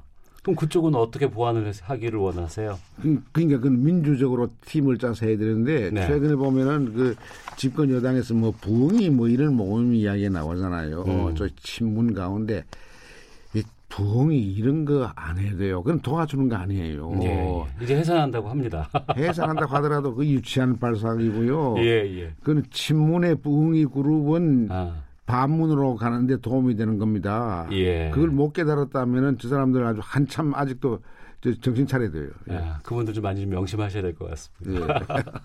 마지막 말씀 좀 질문 드리겠습니다. 예. 세계적인 투자자 짐 로저스가 이런 말을 냈어요. 세계가 곧 최악의 경기 불황을 겪을 수 있다. 그런데 한국은 북한 개방으로 완충 작용 덕에 불황을 덜 겪을 것이다. 이런 전망을 했는데 남북교류 협력 시대 즈음에서 대한민국의 미래 어떻게 보시는지 또 우리가 어떤 준비를 해야 한다고 보시는지 말씀해 주시죠. 대한민국의 미래는 말이죠. 조건에 따라서 굉장히 밝아질 수가 있고 또 나빠질 수도 있습니다. 네. 조건이 뭐냐면 가장 중요한 조건은 남북 간의 갈등과 불화가 있으면 그것을 빌미로 해서 국내의 기득 이권을 채우는 그런 적대적 공생 관계를 남북 간에 형성된 그것을 극복해내면은 예. 무엇이 생기느냐. 남북 간의 협력이 민주적 경쟁으로 발전됩니다. 그러니까 서로 악마화하면서 싸우는 게 아니라 네. 어떻게 서로 도와줄까 하는 그런 민주적 상생적 경쟁으로 나아가게 되면요 음. 한반도의 평화뿐만 아니라 한반도의 민족 경제 공동체를 만들 수가 있어요. 네. 그러면 거기 질 좋은 노동력과 그 음. 굉장히 값비싼 지하 자원이 풍부한 그것과 우리의 자본과 기술이 합치면은요 굉장히 시너지 효과가 나와서 네. 이잘 되면은 지금 현재 4.27 이후에 남북 관계는 6.15 선언 2항에 나오는 국가연합 단계로 들어갔습니다 벌써. 네. 왜냐하면 정상 간의 만남, 음. 강요 간의 만남, 또 정례화되고, 네, 정, 정례화되고 자주 만나고 하니까 우리 정부도 음. 우리 청와대나 대통령도 우리가 구, 국민연합 단계가 국가연합 단계에 들어가다는 걸 잘 모르고 있는 것 같아요. 그 이야기 아무도 안 하시더라고요. 예. 국가연합 단계에 들어가게 되면은 예. 우리 한반도가 대륙 세력인 중국과 해양 세력인 미국, 대륙 세력인 중국과 일본, 해양 세력인 일본 간의 갈등을 평화도로 조정해서 진짜 세계 스위스나 뭐 저 오스트리아보다 훨씬 더, 저 음. 노르웨이보다도 훨씬 더 평화를 생산하고 전파하는 선진국이 될 겁니다. 네. 알겠습니다. 생각만 해도 참 기분이 좋고 뿌듯해지는 그런 말씀이세요. 글로 가는 걸 가지고 자꾸 뒤에서 잡아 당기려고 하는 사람이 있다는 게 참 마음 아픕니다. 네. 우리가 잘 헤쳐 나갈 것 같습니다. 예, 예. 네, 오늘 아, 3.1운동과 임시정부 수립 100주년 기념 사업 추진위원회에서 공동위원장 맡으신 한한상 전 통일부 총리와 함께 어, 현재 상황과 또 우리 미래에 대해서 좀 말씀을 나눠봤습니다. 오늘 좋은 말씀 잘 들었습니다. 고맙습니다. 네, 감사합니다. 힘내세요. 네. 네,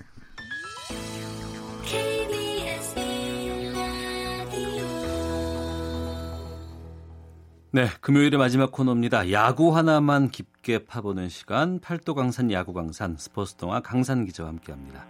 안녕하십니까? 네, 안녕하세요. 예, KBO 올스타전이 다음 주에 있다면서요?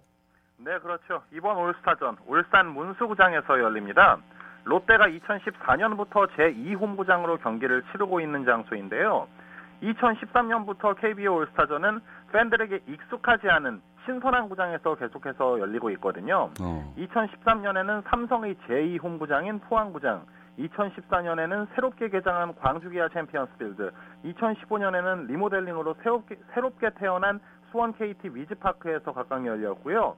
2016년에는 고척 스카이돔, 2017년에는 대구 삼성 라이온스 파크에서 열렸습니다. 올해는 울산에서 별들의 축제가 열리게 됩니다. 예.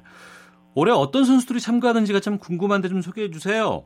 예, 아무래도 롯데와 SK, 두산, 삼성, KT가 속한 드림올스타와 NC, LG, 넥센, 한화, 기아가 속한 나눔올스타가 맞대결을 벌이는데요.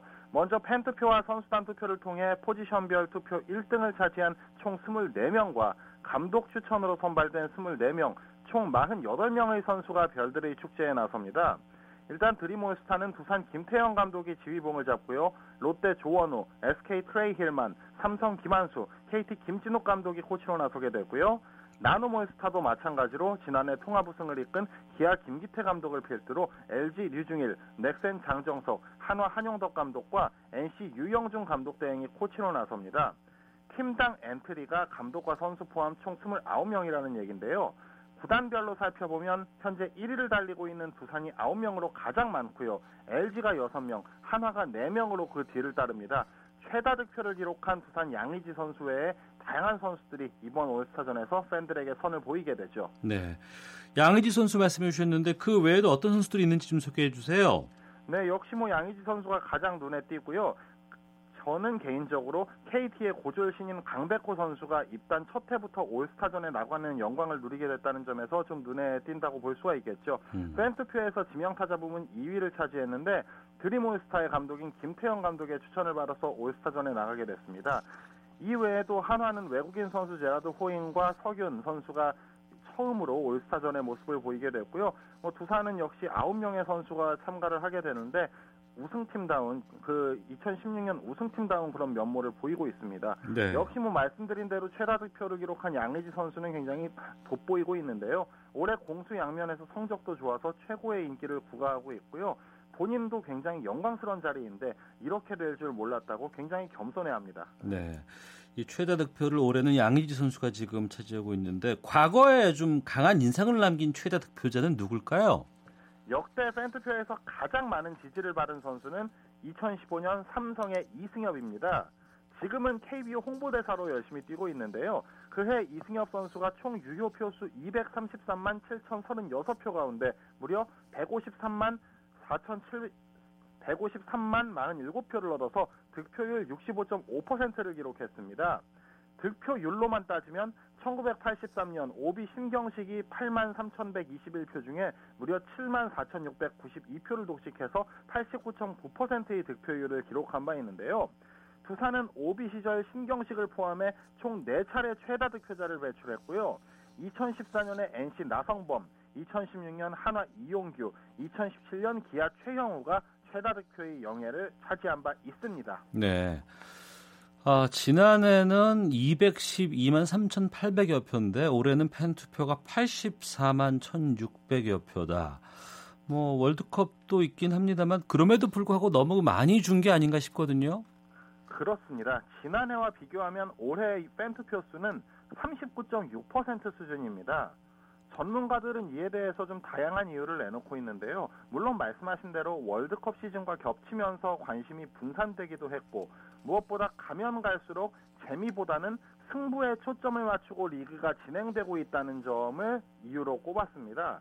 실제로 KBO 리그 올 시즌 전체적인 분석을 좀 해보면 팬들도 1점 1점에 일일비하는 모습을 굉장히 자주 보여주고 있거든요. 그만큼 심판의 판정이나 또 타자들의 작전 수행 능력 이런 한, 한 가지 부분에도 디테일하게 야구를 좀 보고 있는데 이런 부분은 무엇이냐면 재미보다는 승부가 갈리는 정규리그 경기에 더 몰입하면서 올스타전에 대한 관심이 조금은 줄어들었다는 의견에도 힘이 실리고 있습니다.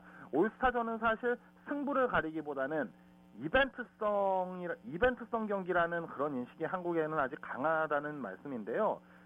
메이저리그나 일본 프로야구를 보면 올스타에서, 올스타전에서 이긴 팀에 어드밴티지를 줍니다. 어. 미국은 아메리칸 리그와 내셔널 리그로 나뉘어져 있고 일본은 퍼시픽 리그와 센트럴 리그로 나뉘어져 있습니다. 이런 점을 봤을 때 올스타전에서 승리한 팀에 월드 시리즈와 일본 시리즈 홈 어드밴티지를 준다거나 하는 그 방식을 취해서 예. 선수들이 조금 더 동기부여를 갖고 경기에 임할 수 있게 환경을 만들어 주거든요. 이런 부분을 조금 더 논의를 해서 앞으로 올스타전에 접목시키면 좋지 않을까라는 생각을 해 봅니다. 예, 알겠습니다.